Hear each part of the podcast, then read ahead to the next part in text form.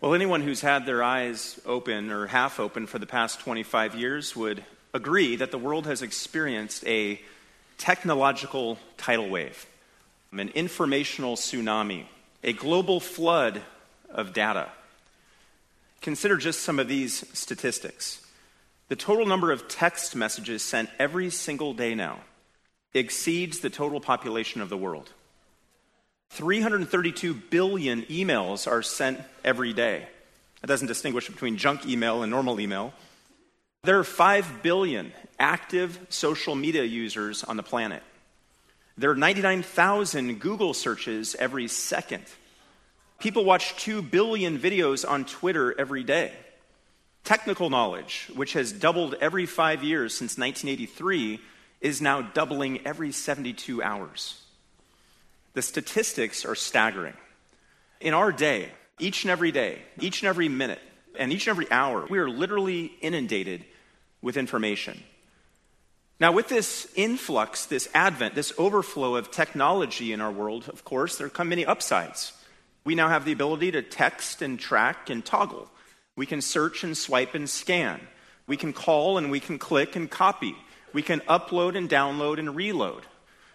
But there are many downsides as well.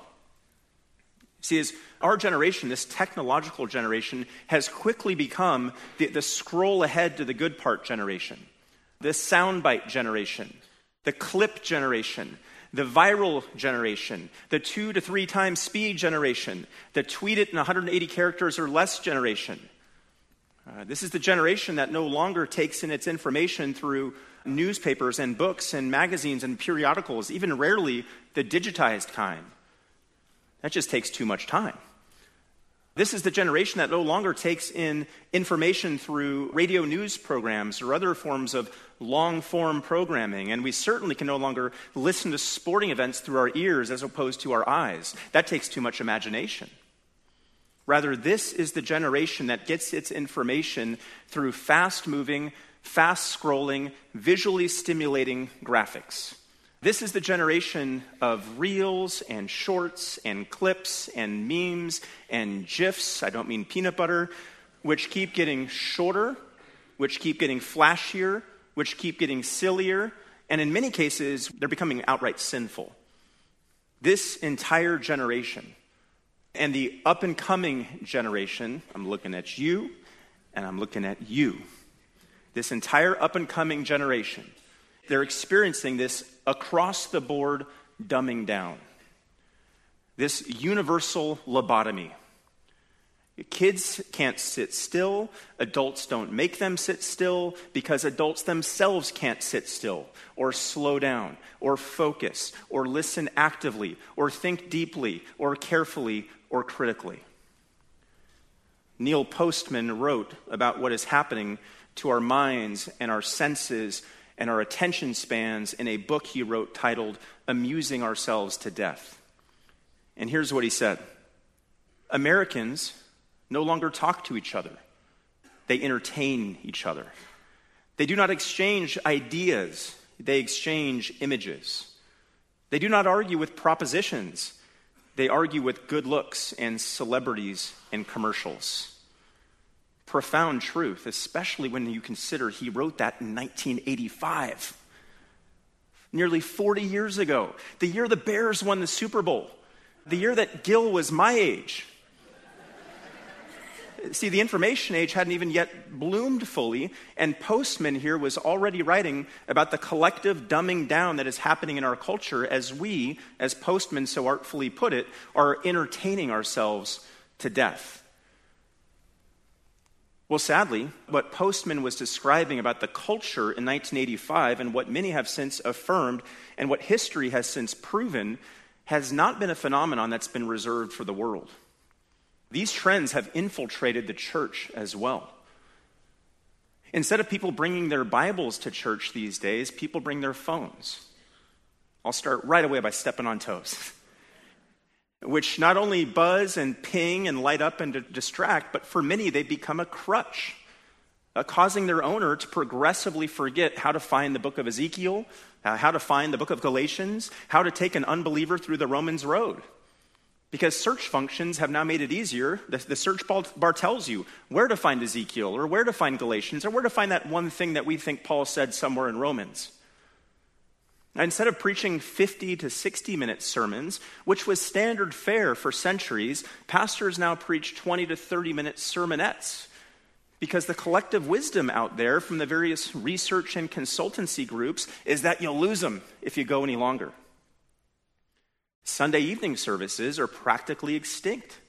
They've gone the way of the dodo. You'd be crazy to continue on with your Sunday evening service in our day. You expect me to listen to a guy not just for one hour, that guy for not just one hour, but two? Don't you know I have a busy week ahead?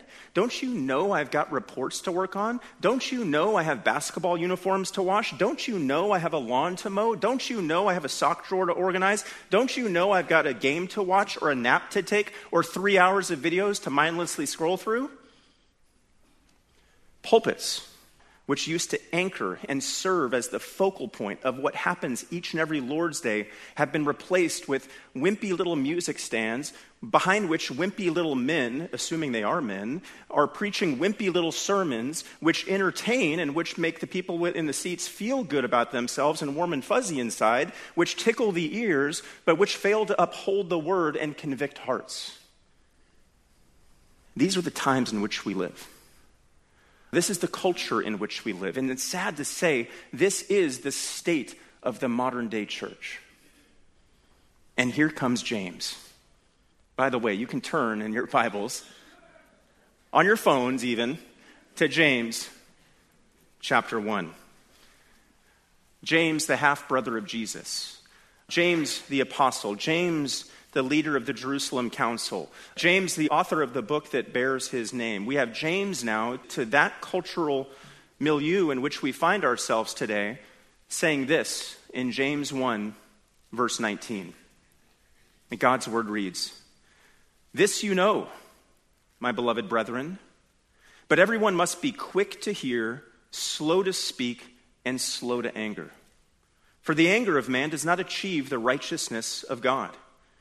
Therefore, putting aside all filthiness and all that remains of wickedness, in humility, receive the word implanted, which is able to save your souls. Now, we have a few statements in these verses here that, even in our soundbite generation, most of us have some familiarity with. As I read our passage, most of you likely heard some words that you've heard before. Maybe these are words you've even memorized. Maybe these are words that you have earnestly sought to put to work in your lives as you seek to honor the Lord and His Word. These are also words that I've just read that you've likely heard in conversations or even used in conversations in your life as you minister to others, as you seek to point them to truth and help them through the Word. How many times has the command, be quick to hear, been thrown around a men's book study as we strive to be better listeners to our wives? How many times has the command, be slow to speak, been imparted to the toddler who's being taught how important it is not to talk over other people? How many times has the command, be slow to anger, been placed on a post it or written on a three by five card or etched in the fog of a mirror by one who is harboring sinful anger against their boss or their friend or their spouse? But is that James's focus here? Is that the original intent, the meaning in its original context of these quite familiar words? Well, to answer that question, we have to remember our context. Uh, we have to see where we've been in James, and we have to see where he's taking us in this first chapter. See, if we look at James chapter 1 as a whole, we see that where James is taking us in terms of his comprehensive thought, where James is pointing us in this chapter, where James ultimately wants us to get is this place of Christian maturity. This place where, as he describes it in verse 4 of chapter 1, we are perfect and complete, lacking in nothing. And it's going to become progressively clear to us as we work our way not only through chapter 1, but through this entire book of James, that the maturity that James is pointing us to is really developed by two means. One we've already gone through in the first five sermons of this series. The first means by which we grow and by which we mature is through the trials that come from without, the temptations that come from within, and our response to both. We are to consider it all joy, we saw in verse 2 of chapter 1, when we encounter various trials. We are to consider it all joy, verse 3, knowing that the testing of our faith produces endurance, steadfastness. And that ultimately will lead us to that place of verse 4, where we have that Christian maturity, where that person described here as being perfect and complete, lacking in nothing. We're to consider it all joy, James 1 5 through 8, as we seek wisdom from God in our trials. We are to consider it all joy, James 1 9 through 12, as we recognize that God brings unique forms of trials to the rich and to the poor of this world. And we're to consider it all joy as we recognize that while God does allow us to go through various trials, as we saw last week, trials are not the same as temptations. God does not tempt anyone, James 1:13. And instead God is the supplier, James 1:17, of every good thing given, it says, and every perfect gift. So that's the first way by which we grow and mature, to get to that place of being perfect and complete, lacking in nothing, through trials, through temptations, and through our response to both. In the remaining verses of James 1, though, we're going to see the second means by which we grow and mature, which is through the Word. Through the Word. Specifically, how we respond to the teaching of God's Word, and then how the Word is worked into our lives and as we work it out in our lives. Even a brief survey of James allows us to see this connection between where we've been in the book of James and where we're going in the book of James. As we saw last time, as we concluded in verse 18, it says, In the exercise of his will, he brought us forth. He begot us. He birthed us, you could say. And then it says, By the word of truth, which we saw last week is the gospel message. He birthed us through the gospel message. And where is the gospel message found? The message of Jesus' death, burial, and resurrection was found in God's word. It was this event, James 1:18, of having been brought forth as a kind of first fruits of his creatures, that's what made us new creations. It was the word that did it. It all began with the word. It was the word that brought us life. It's the word that we're going to see today that we are to humbly receive. And it's the word, as we'll see next time, that we are to eagerly follow. So, having just come out of this major section here, James, on, on the Christian and trials and the, the Christian and temptations, and looking ahead to what he's about to say about the importance and the centrality of the word in the life of the believer, is James' thought exercise here really going to just insert in our verses for today a few otherwise disconnected instructions about morality? About how to be better listeners and how to be slower speakers and how to be more peaceful, less angry people? No, that's not the context here. These aren't verses in their original context that a husband would send to his wife to encourage her to be less angry at him. Uh, these aren't verses that a wife would send to her husband to encourage him to be a better listener of her. These aren't verses that a mother would show to her children to encourage them not to talk over one another. That's not the original context here.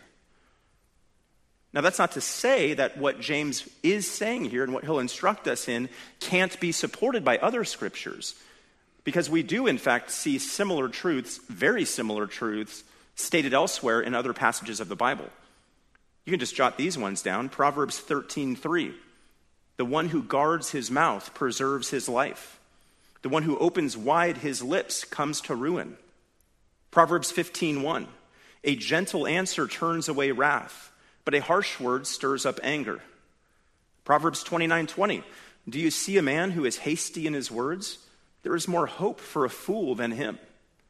Or Ecclesiastes 7:9. Anger resides in the bosom of fools. But that's not James's original context or intent here. Rather, as we're going to see here today, James' instructions are given in the context of how a believer, how a Christian is to receive the Word of God, or, or to borrow from the title of today's message, to take in the truth. Let's jump back into our text, starting at verse 19, where James says, This you know, my beloved brethren. Now, right away, we find ourselves stepping into a matter of, of some debate between various commentators. Is James here, when he says, This you know, is he giving an imperative, an exhortation, a command? Is he trying to say, Know this? Or instead, is this actually an indicative?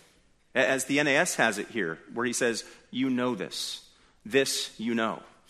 Uh, I take it, as we have it here in the NAS, to be an indicative, not an imperative, not a command.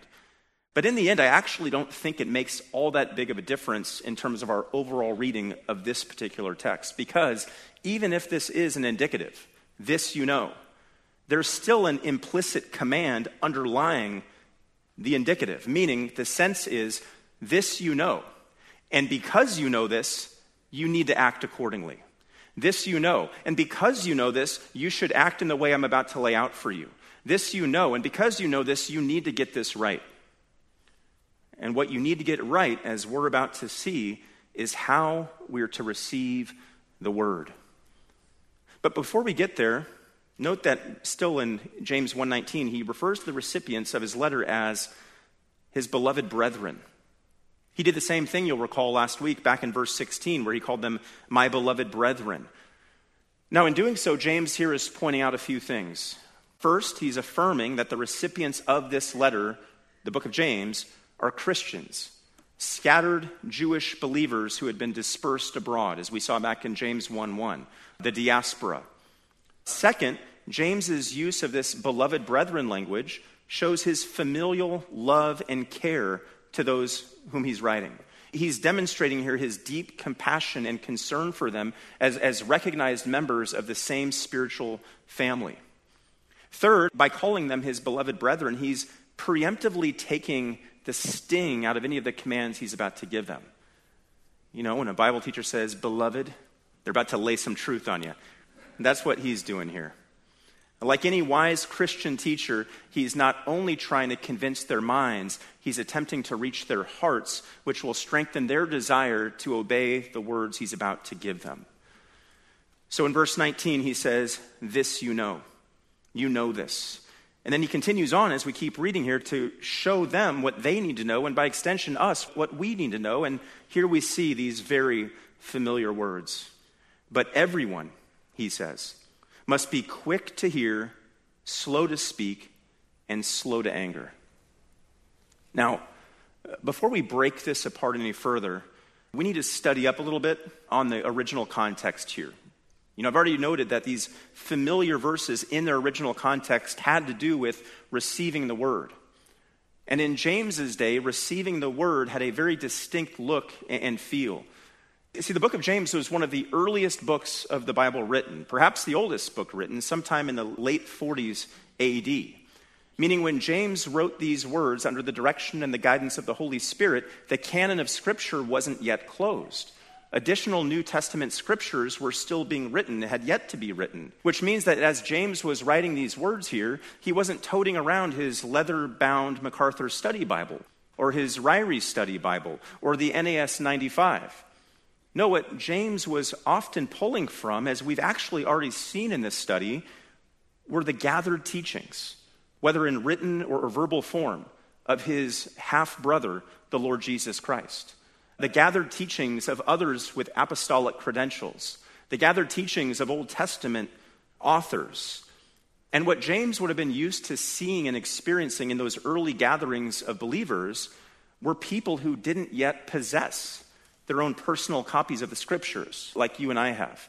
Instead, they were dependent on having some Old Testament scriptures, some apostolic proclamation of Christ's teachings read to them in a public service. And then, after the scripture was read out loud for them, and after a verbal exhortation from scripture was given to them, the people would hear what was said, they would take it in, they would listen, and then they'd go home, fed and encouraged and challenged, exhorted and equipped and rebuked with the spiritual food that they got to live for Christ that week until the next time they gathered. That's the gathering that James has in view here. And with that sort of gathering in view, he says these first few words in verse 19, but everyone must be quick to listen. To James's early Christian audience who had been brought forth from the word, verse 18, who had had the word implanted in them, verse 21, who would be called later on in verse 22 not only to be hearers of the word but doers of the word, James 1:22. He's saying here, be quick to hear or quick to listen. And quick to hear what? The word. James here is not passing out generic truisms. He is not telling us to be undistracted when our kids tell us how their school day was. He's not telling us in this passage how to be good listeners when people come to us and tell us our problems. He's not telling us in this passage how to be a good listener for our boss at work or a teacher at school. Now, again, we can go to other scriptures to support those general principles in those contexts, but that is not James's aim here. His aim here is to instruct us in how we are to receive the Word of God. That's what he's saying to us here in this context, in this setting. We are to be quick to listen, quick to hear, meaning we are to be eager listeners to and eager hearers of the Word of God. Now, as we consider James's instruction here, though it may sound somewhat basic, we have to remember something, which is that over the course of the centuries, instead of humbly listening to and, and humbly receiving God's word, people have resisted it.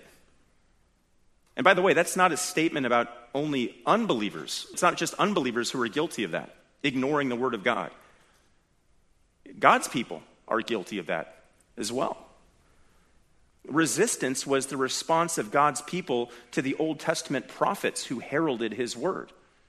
Resistance was the response to Jesus when he spoke the words of the Father. Resistance was the response to Paul when he would go out and preach in synagogues and later would be stoned and dragged away. And sadly, resistance has been the response of various Christian churchgoers over the decades as they listen or hear pastors and preachers preaching the word in season and out of season, watching their popularity decline, their invitations disappear, their congregations shrink. But there's this resistance to the word.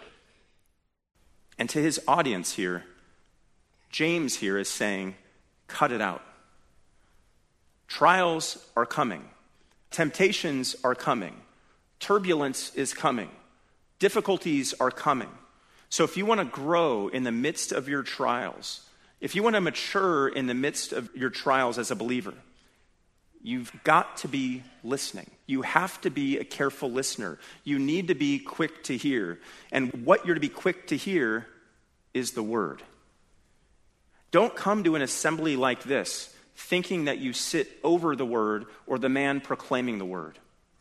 Instead, sit patiently and attentively and expectantly under the word. Don't come to this assembly looking for whatever it is that you think you're going to get, but instead come ready to receive whatever God is going to give to you through his word. Don't come to this assembly looking for junk food a handful of spiritual skittles to hold you over for a bit.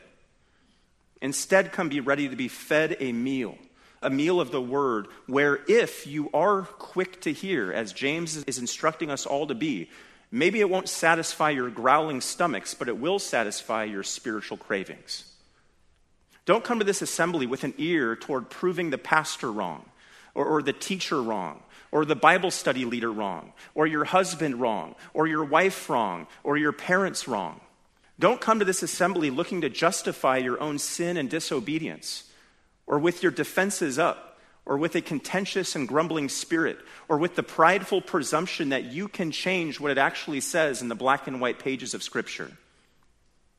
Rather, come to this assembly with a genuine and earnest desire, with a genuine and earnest commitment to be quick to hear. Quick to hear the proclamation of God's word. Quick to learn from the word, and then quick to go out from here and do what the word says. Come here with a earnest desire and an earnest commitment to be quick to hear so that you will in turn be spurred on to go and study and read and meditate upon the word on your own time. Spurred on to study the scriptures to be reminded of who God is. Spurred on to search the scriptures to be reminded of the great salvation you have received through Christ if you indeed have trusted in him spurred on to search the scriptures to be reminded of the truths of the gospel, spurred on to search the scriptures to be encouraged with words of thanksgiving and praise, spurred on to search the scriptures for words of comfort and encouragement and strength, spurred on to search the scriptures when tempted to read of what God expects of us in terms of our own purity and righteousness. Do you hunger for God's word? Do you thirst for God's Word? Do you personally and devotionally set time aside and study and search out God's Word? Do you hear the various black and white truths given in the Christian scriptures as what they are, the actual Word of God? I am the way, I am the truth, I am the life. No one comes to the Father but through me. Wives, be subject to your own husbands as to the Lord. Husbands, love your wives, just as Christ loved the church. Children, obey your parents in the Lord, for this is right. For this is the will of God, your sanctification, that is, that you abstain from sexual immorality. Neither fornicators, nor idolaters, nor adulterers, nor effeminate, nor homosexuals, nor thieves, nor the covetous nor drunkards, nor revilers, nor swindlers will inherit the kingdom of God. When you hear those statements, do you hear them for what they are? The literal and actual words of God coming from the divinely inspired Word of God. Do you hear them with an awareness that Scripture's ultimate source is God? He is a God who cannot lie. He is a God who always tells the truth and proclaims truth because He is the ultimate source of, and indeed is truth. See, a lot of people hear the Word of God, but they hear the Word of God the way that I listen to the flight attendant before takeoff. She's just talking. I've got my earbuds in, my AirPods in. It's just words. She's just mouthing something up there. Many people have an extensive knowledge of the Word of God, but they don't really believe what it says, so they don't respond to it as His Word. Let's not be those disengaged or, or doubting people like me with the flight attendant. No, let's, let's not be those people whose ears are open but whose hearts are closed. Let's instead make sure that we are being quick to hear, quick to hear God's word, eager to rush to the exposition of Scripture, whether it's me or a guest preacher, whether it's in first hour or second hour or the evening service, whether it's in one of your, your Bible studies during the week, whether it's around your kitchen table with your family. Having been brought forth by the word of truth, having been birthed from above, having been reborn and made new, James here says he wants us to grow through the word, to not be stagnant to not be stuck in infancy. Flip over with me, if you would, to 1 Peter chapter 2, where we're going to see a similar thought. Just one book over to your right, 1 Peter 2. We're going to see some similar thoughts coming out from Peter here. He says, Therefore, putting aside all malice and all deceit, and hypocrisy and envy and all slander, like newborn babies, long for the pure milk of the word, so that by it you may grow in respect to salvation, if you have tasted the kindness of the Lord.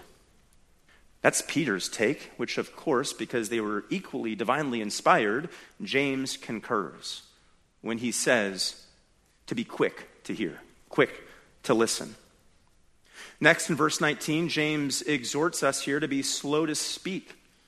Now, that doesn't mean slowness in speaking, like a long southern drawl. That's not what he's saying here. Rather, he means slow to talk back.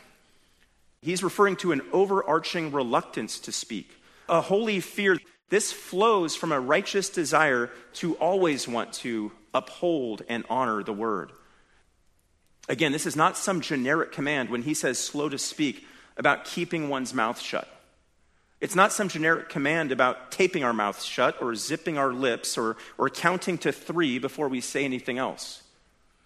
The context is receiving the Word of God. We are to be slow to speak when we receive the Word of God as we hear the Word of God.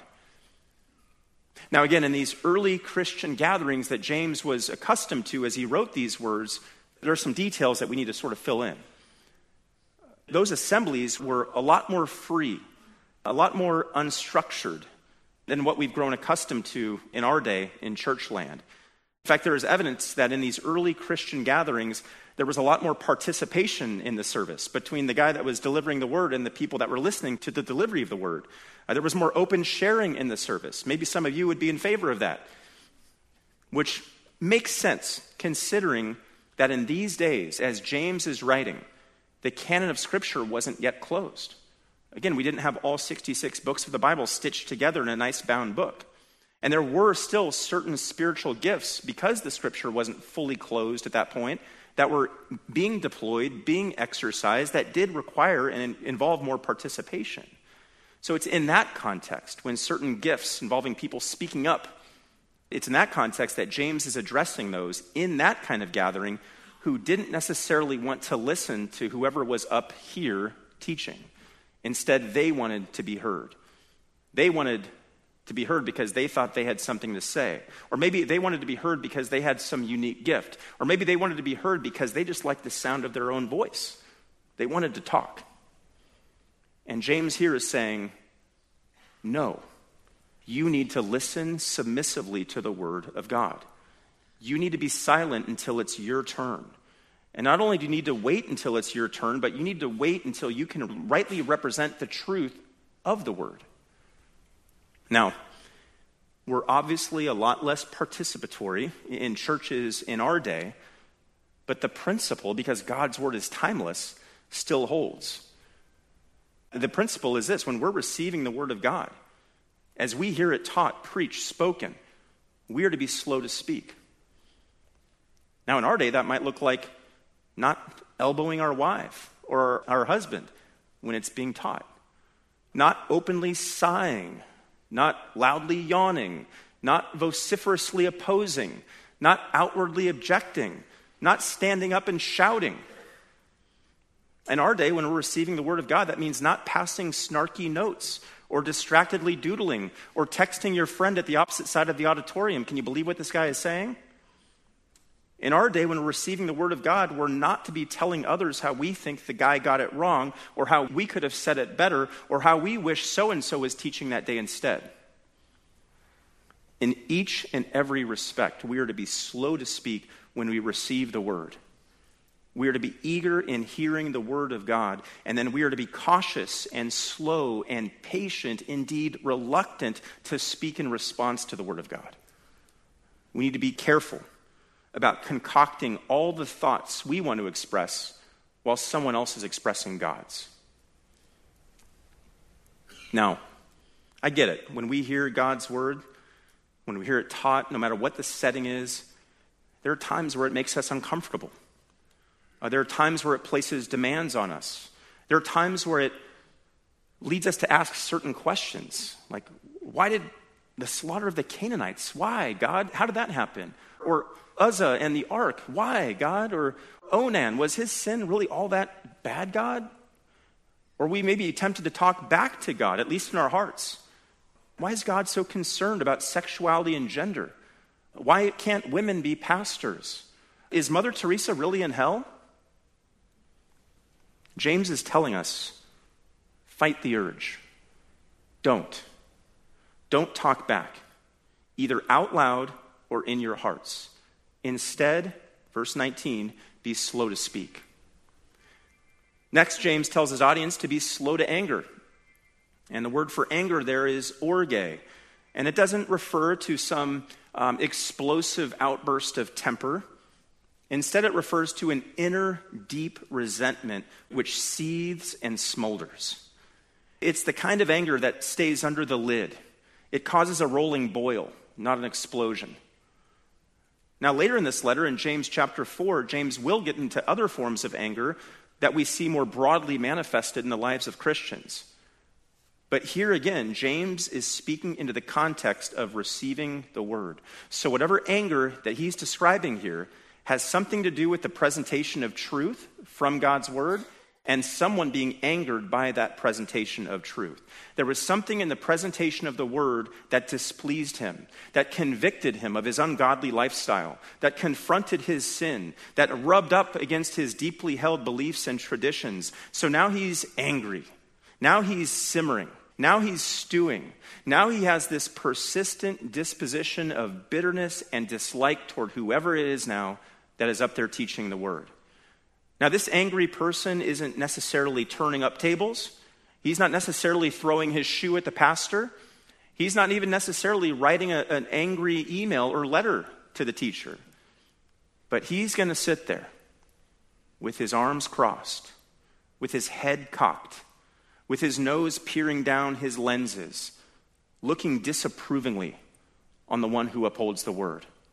And he is going to stew and he is going to sulk and he is going to seethe and he's going to think in his heart, how dare he tell me what to do?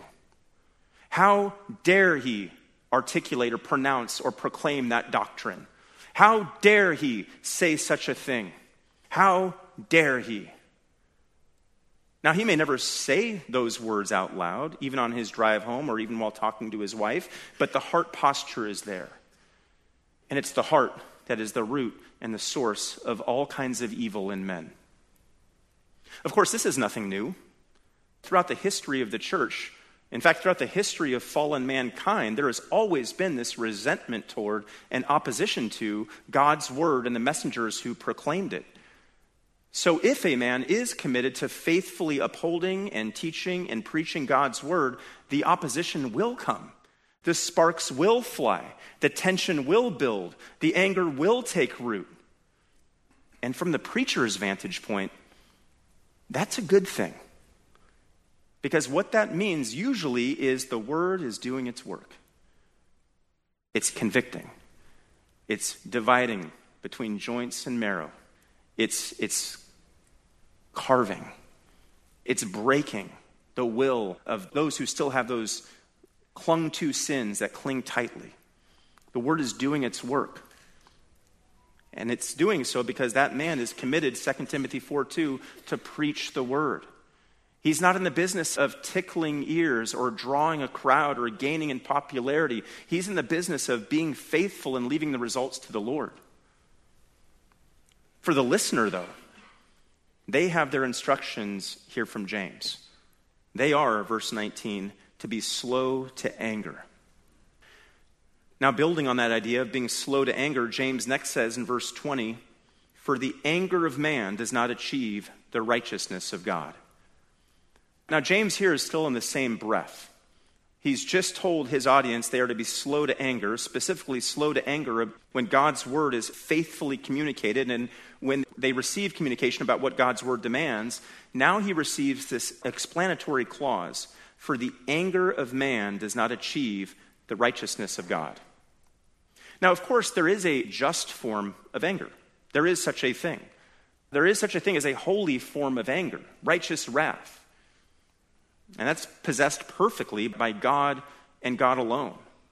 That's that holy form of indignation against sin and Satan and anything else that dishonors him. And we, as God's image bearers, can likewise bear some form of holy anger toward those same things. We can be righteously angry about the sin that still remains in our hearts.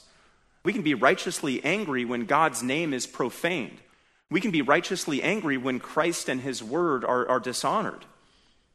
Like a couple weeks ago, I still get California news for some reason, and I saw that Gavin Newsom, our old governor, had billboards that went up all over the state, and I think they're in other states now as well, that says, need an abortion, California is ready to help. Now, that concerned me. But then, right under that, in the fine print, as you zoom in on that billboard, it says, Mark 12, 31, love your neighbor as yourself. Now, that angered me because Newsom and whoever was supporting him in that case was taking a biblical principle, trampling it in the name of advancing the, the ungodly cause of abortion. That's righteous anger. Paul in Ephesians 4:26, like James here, recognizes that there may be some instances in which anger is not always sinful. In Ephesians 4:26, he divorces the two concepts in a way when he says you can be angry but do not sin. Which means there will be instances in which some form of the anger we express is not necessarily by definition sinful. But that's not what we see in James 1:20. Rather what James is addressing here is personal anger, sinful anger. He's speaking about bitterness and resentment which can never serve the cause of Christ. For the anger of man does not produce or achieve the righteousness of God. And that's an interesting phrase achieve the righteousness of God. There's been a lot of ink that's been spilled over the years about what that might mean, and a few options out there have been proposed. One view is this means that because God is righteous and doesn't indulge in sinful anger himself, neither should we. Basically, he's the model of righteousness, and that's our example.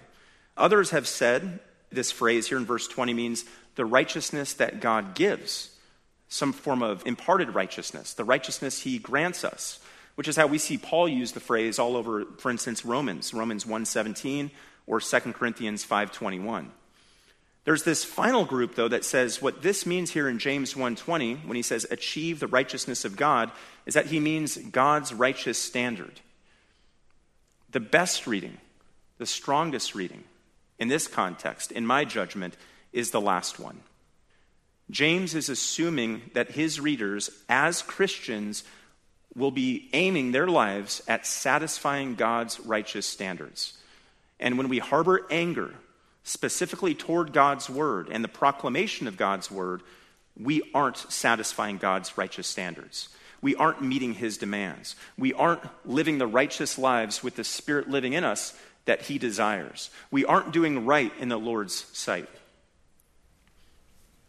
Those cynical, sarcastic, critical hearers of God's word, those self appointed guardians of pure doctrine, those armchair theologians, those Monday morning quarterbacks, who think that their spiritual gift is to fillet in anger whoever's teaching the word under the guise of being a Berean are actually running afoul of what James is saying here if they're acting in anger. When he says, the anger of man does not achieve the righteousness of God. Rather, we're all called to come here and to hear God's word with open ears, closed mouths, and teachable spirits. As we listen to the word, as we receive the word, we're to be quick to listen, slow to speak, slow to anger. All right, well, we've worked through these first two verses. We've seen that we're to be quick to listen, slow to speak, slow to anger. We've seen that the anger of man does not achieve the righteousness of God. The next question is this If anger is not the right way to receive the word, what is the proper reaction? How are we to receive the word? And in James 1:21 he tells us. He says, "Therefore, putting aside all filthiness and all that remains of wickedness, in humility receive the word implanted, which is able to save your souls." There are four truths given to us here just in this verse about how to properly receive the word, which we all need to consider. The first truth is that we're to receive it with proper preparation putting aside all filthiness and all that remains of wickedness. Uh, the second thing is we need to receive it with the right attitude, with humility, it says. The third thing is we need to recognize the nature of the word we've received. It's called here the implanted word. And the fourth thing is we are to be aware of its anticipated result. It is able to save your souls. Let's take these one by one. First, James says we are to, to put aside all filthiness. Uh, now, now, the word putting aside here means to purge, to, to offload, uh, to get rid of. The word can mean to, to, physically strip off garments when we're talking about somebody's you know, physical constitution. We see that in Acts 7, verse 58. Or it can refer figuratively to ungodly behaviors that we need to put away, to be done with, to strip off. In fact, it's that latter use that we see in Romans 13 12. Romans 13 12, where Paul says, The night is almost gone and the day is near. Therefore, let us lay aside the deeds of darkness and put on the armor of light. Now, going back to James, what is it that we are to put aside?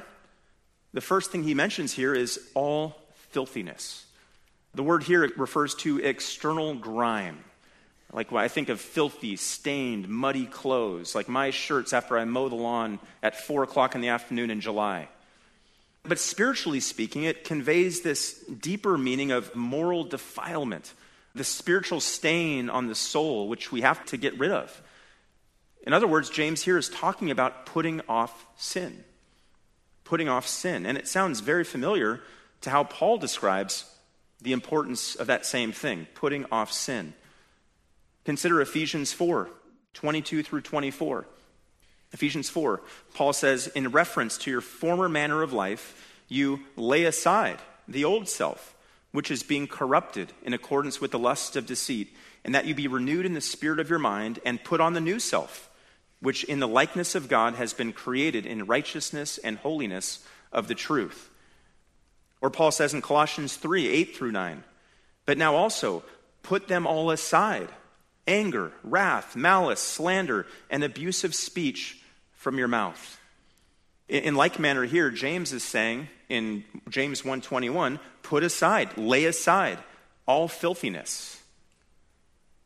Now I found this so interesting in studying for this passage in this sermon this week. The root word here for filthiness is used in a, lot of ancient Greek sources to refer to earwax. Bet you didn't think you'd get an earwax illustration this morning. But that fits here so perfectly because earwax is a great picture of the sin, the filthiness that's still in our lives, stopping up our ears, clogging our ears, and ultimately getting in, in the way of the word of truth reaching our hearts.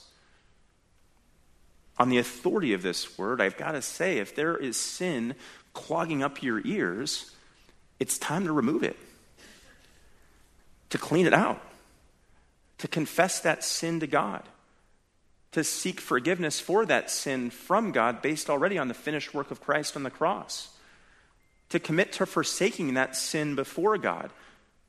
Then and only then will you be able to faithfully receive the word, to do the word, to live in light of the word.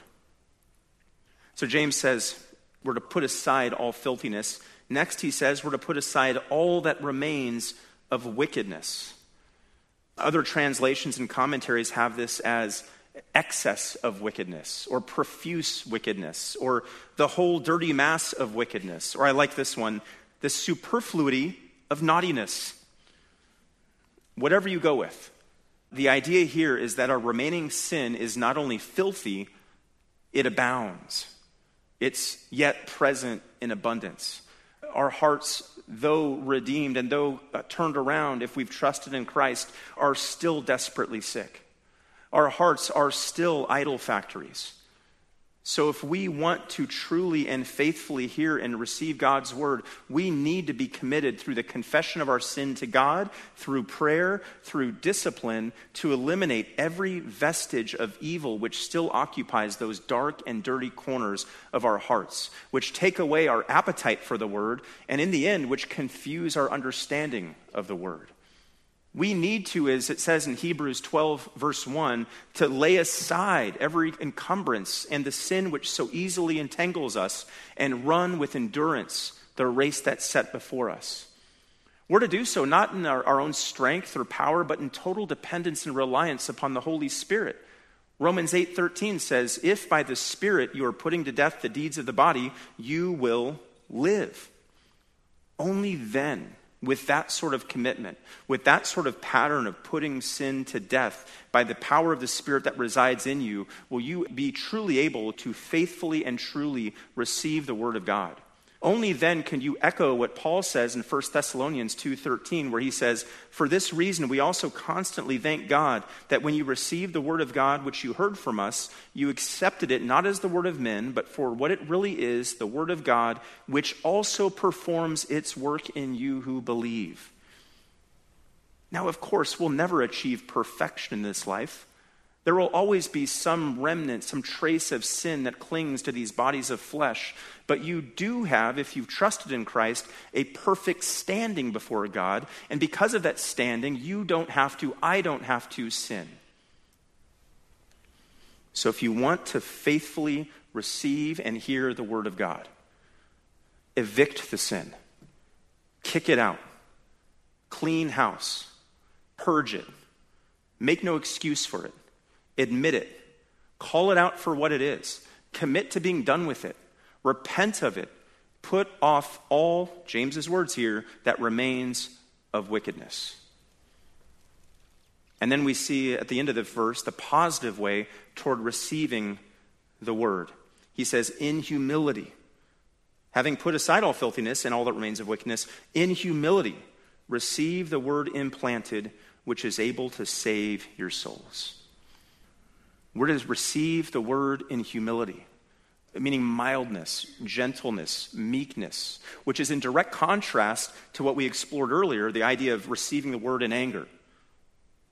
In the context here of receiving the word with humility, this means having a teachable spirit, a receptive spirit, one is, that is shapeable and moldable to receive the word to have hearts that long to be taught by God, to be willing students of Scripture.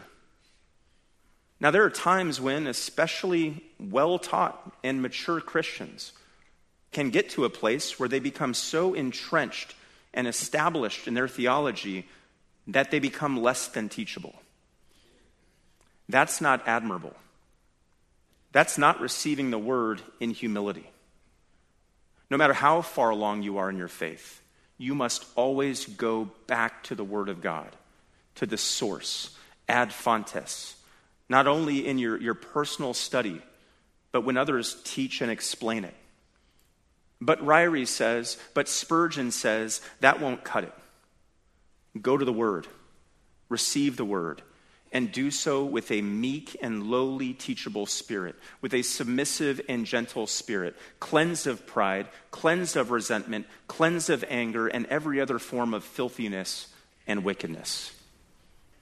And it's with this humility, James says, that we're to, it says, receive the implanted word. And what's that implanted word he's referring to? Well, right away we can say this is not him giving a gospel appeal to unbelievers as he uses those words, because as we've already seen, he's twice referred to these very people as beloved brethren. They're already Christians, they've already been brought forth by the word of truth. So to receive the implanted word here means something different, it means something else. And it means to accept the demands on their lives, having now been brought forth, brought into the family of God. It means being willing to allow the word to serve as the anchor and the compass for our lives. It means allowing the word to continue to shape our lives and to keep us from sin as we persevere and endure and, and walk through this life. And we do so, as we've already seen, by being quick to listen, slow to speak, slow to anger. And finally, we have these last few words in verse 21 where he says that this word implanted is able to save your souls. Now, we know from Scripture that there are past and present and future aspects of salvation through Christ. Past, Titus 3 4 and 5. But when the kindness of God, our Savior, and his love for mankind appeared, he saved us. Present, 1 Corinthians 1:18. For the word of the cross is foolishness to those who are perishing, but to those who are being saved, it is the power of God. Future, 1 Peter 1 5 we are protected by the power of God through faith for a salvation ready to be revealed in the last time. James here is, I believe, picking up on the word's work in all three aspects of salvation. He's referring back to our initial salvation, in which it was the word that carried the truth of the gospel to our then unsaved hearts so that we no longer face the penalty for our sin. He's referring to the fact that the Word is this constant resource of truth that the Holy Spirit uses as He sanctifies us and protects us from the power of sin. And he's referring to the fact that following the Word faithfully through the Spirit and following Christ, we can know with confidence that we are headed to is this state of glorification with our Savior Jesus Christ, where we will be forever separated from the presence of sin. Do you long to receive the Word? I hope so. His word truly should be a cherished and treasured possession for you. If it's not, then you have your marching orders here from James.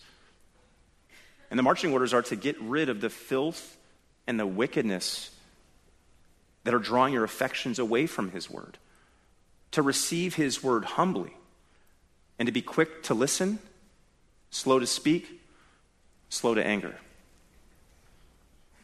Now, I get it.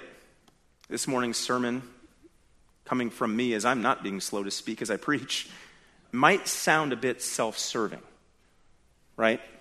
Because what I've been telling you through what James is telling us is that these commands about being quick to listen, slow to speak, slow to anger are in the context of receiving the word in a setting just like this. So if you were a skeptic, and I trust that you're not because you've heard the message this morning and you're receiving the word humbly, you could be thinking to yourself, this guy is just looking to protect himself against critique. This guy is just trying to hedge himself in from any questions or criticism. Not at all. You feel free to keep sending me your Bible questions. You feel free to keep asking me questions about my sermons, whether it's out there or over email. But as you do, do so with James's admonitions in view, with a desire not to please yourself, not a desire to excoriate me or fillet me or any of the other Bible teachers in this church, but do it with a desire to honor the Lord and His Word. Let's pray. Our great and mighty God, we say thank you this morning for the truth and the clarity of your Word. Thank you for James, his way with words, the unique gifts and abilities that you gave him all those years ago to communicate with such clarity, with such sharpness, with such conviction. I pray that we would come away from this place with a renewed zeal to be quick to listen, to be slow to speak, to be slow to anger when the word is upheld and proclaimed anywhere around this church. Encourage our hearts. Help us to be renewed afresh with the zeal to hear from you through your word week over week as you conform us into the image of your dear Son, our Savior, Jesus Christ. May you be honored and glorified the rest of this day. In Christ's name, amen.